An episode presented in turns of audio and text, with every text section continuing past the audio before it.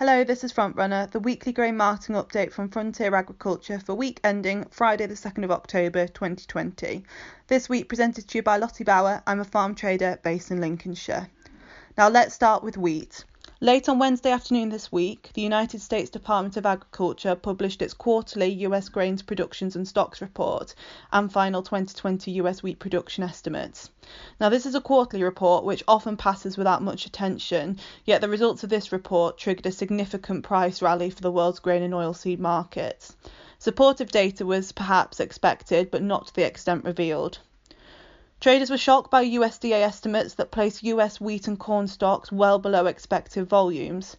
At 50.7 million tonnes, corn stocks were 6.5 million tonnes below average trader estimates and 5.8 million tonnes below this time last year.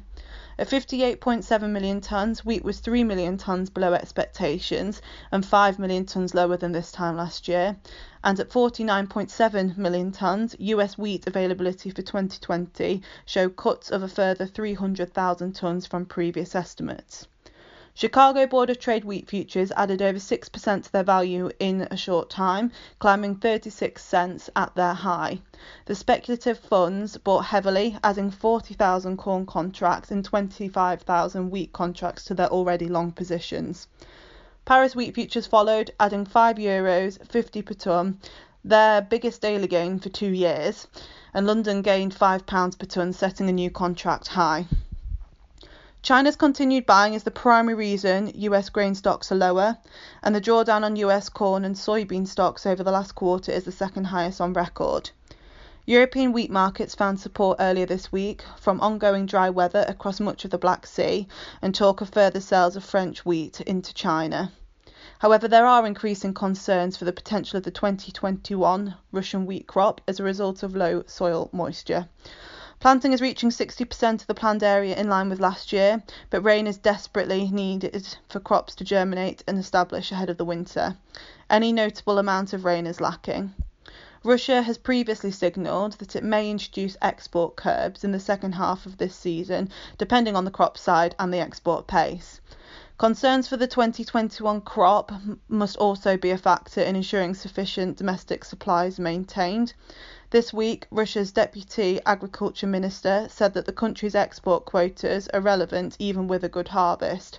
Export re- restrictions for the world's leading wheat exporter would create further price volatility. Officials from Ukraine said the country's winter wheat area would drop from 6.7 million per hectare for the 2020 harvest to 6.1 million per hectare due to the extreme dry weather conditions. Farmers have drilled 25% to date, with reports that the weather conditions this harvest have been the worst for 10 years. Amidst the volatile global grain markets, UK consumers continue to target imported supplies to meet their needs despite UK supplies being available to them at discounted prices. The fear is that should the UK government and EU negotiators not reach a post-Brexit trade agreement, then imported wheat from the 1st of January 2021 could have tariffs applied of up to £78 per tonne. Wheat originating from Lithuania, Latvia, Estonia, and particularly Germany is arriving at the UK ports, and consumers are trying to secure all they can in case this wheat becomes restrictive um, and expensive in the new year. Now, moving on to barley. Wednesday's quarterly grain stock report published by the USDA sparked a rise in global markets with barley values firmer, but not to the extent of other commodities like wheat. As a result, UK values firmed closer to the levels seen the week commencing the 21st of September after easing back at the start of the week on a lack of demand. The UK remains competitive on the export market, with demand from the EU and further afield continuing up to the end of December. With less than three months to go until the official Brexit deadline, ex farm values are likely to see plenty of volatility, particularly given more swings and fluctuations in currency can be expected over the coming weeks, as we have seen throughout September already.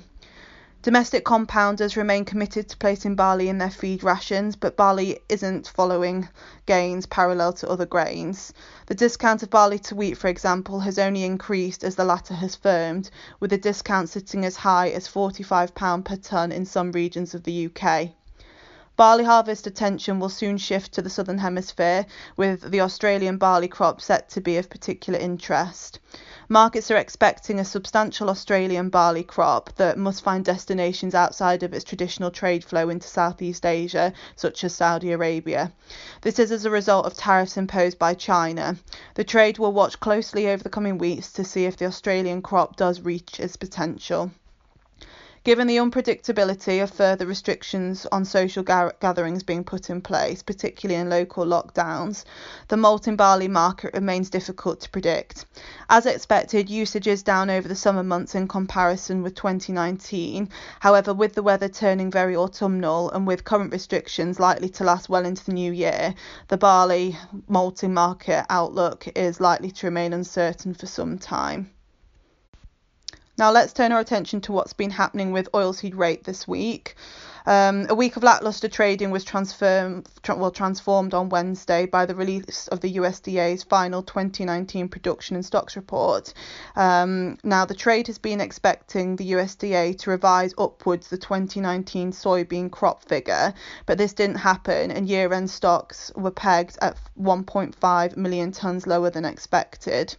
The market is faced with a lower carry-out figure from the 2020-21 campaign, and even this relies on no further erosion of US bean yields and near perfect South American weather. These latter two factors will now be centre stage over the next few weeks. UK domestic prices jumped by over £5 per tonne on the back of the USDA report, but there has been a surprising lack of follow through in trading today. China has started its Golden Week holiday, which will stem the flow of news from that part of the equation. Furthermore, buying into the crush plants is still tempered by concerns over the impact of resurgence of COVID 19 coupled with a growing number of new lockdown restrictions. We saw back in spring the devastating effect on demand for vegetable oils when our pubs, restaurants, and fast food outlets were restricted in their activities. Getting this sector back to some level of normality would certainly help with the UK rapeseed prices going forward. Now, moving on to pulses.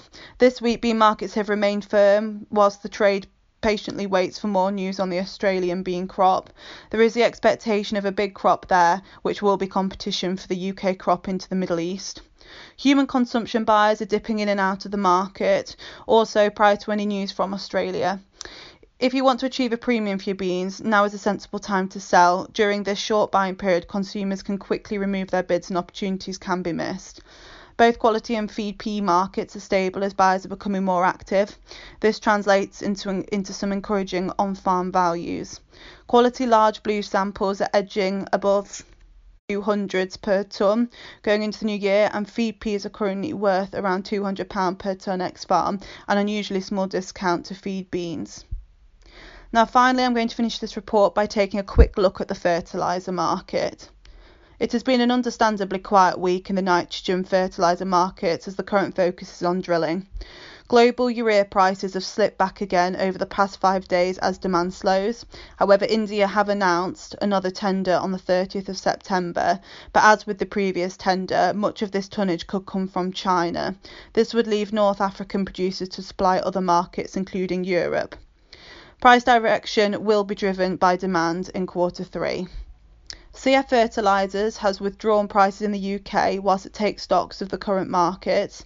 Imported nitrogen offers have been very competitive, even given that the gas prices in Europe today are double what producers paid in summer. As soon as all price options are available, including the return of CF fertilisers levels, it's advised growers take cover before the increase in gas prices takes a firm hold. Demand is expected given positive drilling results. Demand for P&K continues to grow this week as price increases are announced. Markets are starting to feel the pressure with exchange rates pushing up replacement costs. Phosphate values have moved up by approximately £10 per tonne. Potash values haven't yet increased. Planning all nutritional requirements pre Christmas is advised as supply may well be affected by Brexit and the continued impact of COVID 19. This was Frontrunner for week ending Friday, the 2nd of October. If you'd like any advice on grain marketing at all, get in touch with us directly or speak to your local Frontier farm trader. All Frontier customers have access to live market pricing and online grain trading in the My Farm farm management platform. Thank you, thank you for listening.